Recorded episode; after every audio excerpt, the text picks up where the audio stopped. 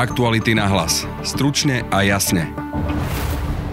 V prípade vraždy Jana Kuciaka a Martiny Kušnírovej sa cez víkend objavili nové informácie. Máme im venovať pozornosť? Budete počuť Mareka Vagoviča. Nevieme, či tým polícia, prípadne prokuratúra nesleduje nejaký konkrétny cieľ, či to nie je súčasť nejakých taktických opatrení. A bývalého vyšetrovateľa Petra Vačoka. Pokiaľ tvrdí, že tam nebol a má nejaké alibi, tak sa zase preverujú Cirkevný analytik Imrich Gazda upozornil, že cirkev na Slovensku okrem aktuálneho prípadu biskupa Milana Chautura preverovala pre podozrenia zo sexuálneho zneužívania až 17 slovenských kňazov. 11 z týchto prípadov už e, bolo uzavretých v rámci vnútrocirkevného šetrenia a takmer všetky skončili prepustením kňaza z kňazskej služby. Vítajte pri počúvaní dnešného podcastu. Moje meno je Peter Hanák. Aktuality na hlas. Stručne a jasne. Potom ako polícia zverejnila identikit človeka, ktorý mal priniesť viac svetla do vyšetrovania vraždy Jana Kuciaka a Martiny Kušnírovej, sa denníku Nový čas prihlásil svedok, ktorý ho údajne pozná. Svedok tvrdí, že už vypovedal na polícii a okrem iného tvrdil napríklad aj to, že človek, ktorého portrét zverejnila polícia, žil vo Veľkej Mači, teda v tej istej obci, kde sa stala táto vražda a mal sa pred kolegami chváliť, že pozná Vadalovcov. Dnes už má žiť v Česku a televízia Markíza následne tvrdila, že česká policia takéhoto človeka preverovala. Bývalého policajného vyšetrovateľa a dnes advokáta Petra Vačoka som sa pýtal, či sú takéto informácie relevantné pre vyšetrovanie. Pokiaľ je identifikovaná osoba na základe zverejneného identikitu, takáto osoba sa musí vypočuť, iste zistujú sa, či tom čase bola na tom mieste, kde mala byť takáto osoba videná. Pokiaľ je takáto osoba aj okruhu podozrivých osôb, no tak sa musí preverovať, či skutočne bola na mieste, ak bola na mieste, z akého dôvodu. Takže policajti by tohto označeného človeka mali zadržať alebo predvolať? Treba si uvedomiť, že to zadržanie by malo byť v prípade, pokiaľ sú dôvody väzby. V tomto prípade určite nie. Normálne sa predvolá, samozrejme môže sa aj predviesť, pokiaľ je to akutné a treba to veľmi rýchlo. Pokiaľ tvrdí, že tam nebol a má nejaké alibi, no tak sa zase preverujú,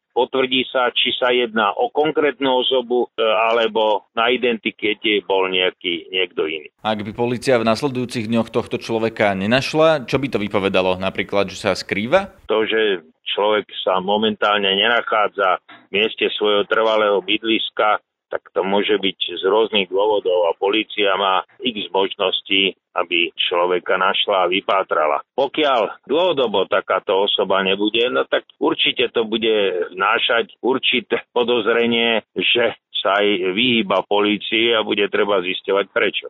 Treba pripisovať relevanciu tomu, že ten človek sa mal v práci pochváliť, že pozná Vadalovcov? Určite áno, pretože ak sa poznali a ak bol videný takýto, takáto osoba v tom čase na mieste, tak to je veľmi vážne zistenie. Ako dlho by ešte policii mohlo trvať vyšetrovanie? Myslíte, že toto by ho mohlo urýchliť? Ak je to významný dôkaz, ktorý bude smerovať k zisteniu pachateľa alebo pachateľov, no tak to urýchli. Myslíte, že policii to už teraz trvá dlho, alebo to sa nedá povedať?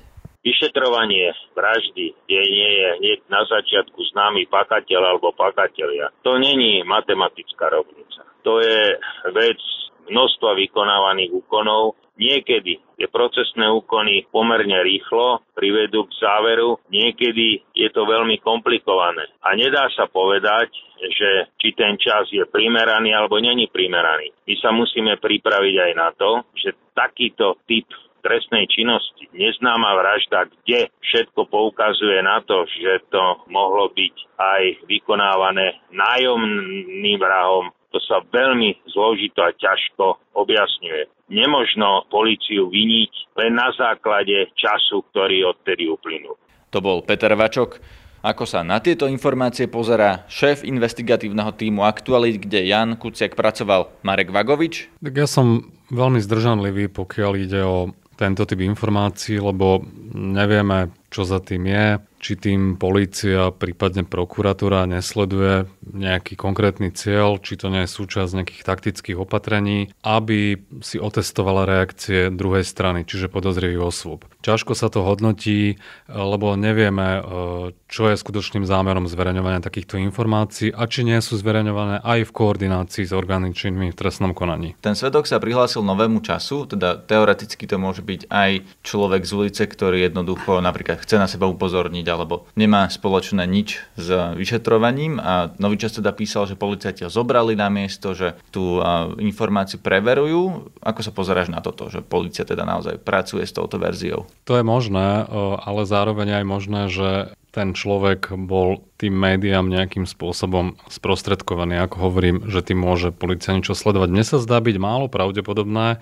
že by niekto takýto, ten človek bol myslím, že aj súdne trestaný, že by hovoril... Ten, ten svedok. Ten svedok, že by hovoril do médií takéto veci bez toho, aby o tom tá policia prokurátor neboli informované, lebo však aj on by potenciálne aj seba vystavil riziku a zároveň vystavil riziku aj toho človeka, ktorý mal byť v nejakej miere súčasťou vraždy. Ale to sú naozaj len špekulácie. Ja si myslím, že to, že to nie je náhoda, že tam môže byť za tým nejaký iný cieľ, ktorým zrejme tie orgány sledujú dolapenie páchateľov. Ten človek, ktorý bol označený, že teda niečo môže mať spoločné s tou vraždou, nie je to samozrejme, že sa pohyboval v okolí mesta Činu, ak žil v tom čase vo Veľkej Mači? Nie je to samozrejme, lebo však tá obec e, je pomerne veľká. Ten človek, nevieme vlastne ale v akej miere do toho skutku vtiahnutý, e, ak je to teda reálna osoba, podľa všetkého asi je. Či bol iba náhodným svetkom, či bol súčasťou toho komanda, ktoré malo zlikvidovať Jana a Martinu, či nebol proste do toho vtiahnutý z nejakej logistickej alebo inej stránky. Čiže ťažko sa to komentuje, keď nepoznáme jeho úlohu. Ale nemyslím si, že to bol náhodný svedok, lebo týmto spôsobom, ak by to policia zverná, tak by ho mohla samozrejme eh, ohroziť. Ja si skôr myslím, že bol v nejakej miere súčasťou toho skutku. Ty si bol vlastne medzi Janovými najbližšími kolegami. Stále ti prípada najpravdepodobnejšia tá verzia, že sú za tým Vadalovci, východoslovenský smer agrodotácie? Z tých predbežných informácií to vychádza tak, že zahraničná stopa je horúcejšia momentálne ako Slovensko. Slovensko už od minulého týždňa diskutuje o podozreniach voči grécko-katolickému biskupovi Milanovi Chauturovi, ktorého jeho bývalá veriaca obvinila zo sexuálneho obťažovania spred mnohých rokov, v čase, keď bola dieťa. Oslovil som cirkevného analytika Imricha Gazdu. V prípade biskupa Chautúra e, vieme len to, čo sme vedeli v podstate aj pred týždňom a to, že sa objavila žena, ktorá vznesla obvinenia voči biskupovi, že ju keď bola malá, sexuálne obťažoval. Biskup Chautur to rezolutne poprel. Vieme aj to, že žena podala trestné oznámenie na polícii, ale vyšetrovateľka ho neprijala. Veď teraz v rukách prokuratúra, takže nie sme v tomto oveľa múdrejší. Máme tvrdenie proti tvrdeniu a e, uvidíme, ako sa prípad bude ďalej vyvíjať. Bola podľa vás reakcia biskupa Chautúra vhodná, keď viac útočil na médiá a na ľudí, ktorí ho z tohto obvinili? Ako by sa bránil? Myslím, že táto jeho reakcia na sociálnej sieti nebola adekvátna, pretože vytvárať e, z témy e, sexuálneho zneužívania ďalší front e, línie kultúrnej vojny a stavať to do pozície veriaci versus neveriaci, konzervatívci versus liberáli nie je dobre, pretože v tomto sme všetci na jednej lodi a v záujme všetkých e, slušných ľudí je, aby k takýmto veciam nedochádzalo, aby bola, aby bola vyvinutá primeraná prevencia a aby všetci vinníci boli spravodlivo potrestaní a obetiam, aby bola poskytnutá ochrana a pomocná ruka. Takže v tomto kontexte tú prvú reakciu na sociálnej sieti zo strany biskupa Chaltúra nepovažujem za správnu. Oveľa lepšia sa mi zdala byť druhá reakcia a to rozhovor, ktorý poskytol tlačovej kancelárii konferencie biskupov Slovenska, kde už zdôraznil, že on ako biskup je povinný hájiť svoje dobré meno, nielen ako biskup, ale aj ako súkromná osoba, pretože sa cíti byť nepravdivo obvinený ale zároveň dodal, že na prvom mieste nemôže byť obrana dobrého mena cirkvi, e, obrana dobrého mena biskupa, ale že na prvom mieste musia byť vždy obetia a pomoc obetiam. Čiže toto bola tá správna reakcia, ktorá mohla prísť vlastne už aj bez toho, aby e, na sociálnej sieti sa objavil taký ten bojový status. Pán Gazda, čo veriaci? Bránia biskupa za každú cenu alebo viac trvajú na vyšetrení podozrení? Ja si myslím, že to sa vzájomne nevylučuje. Veriaci bránia svojho biskupa, lebo sú presvedčení, že je nevinný, veria jeho slovám.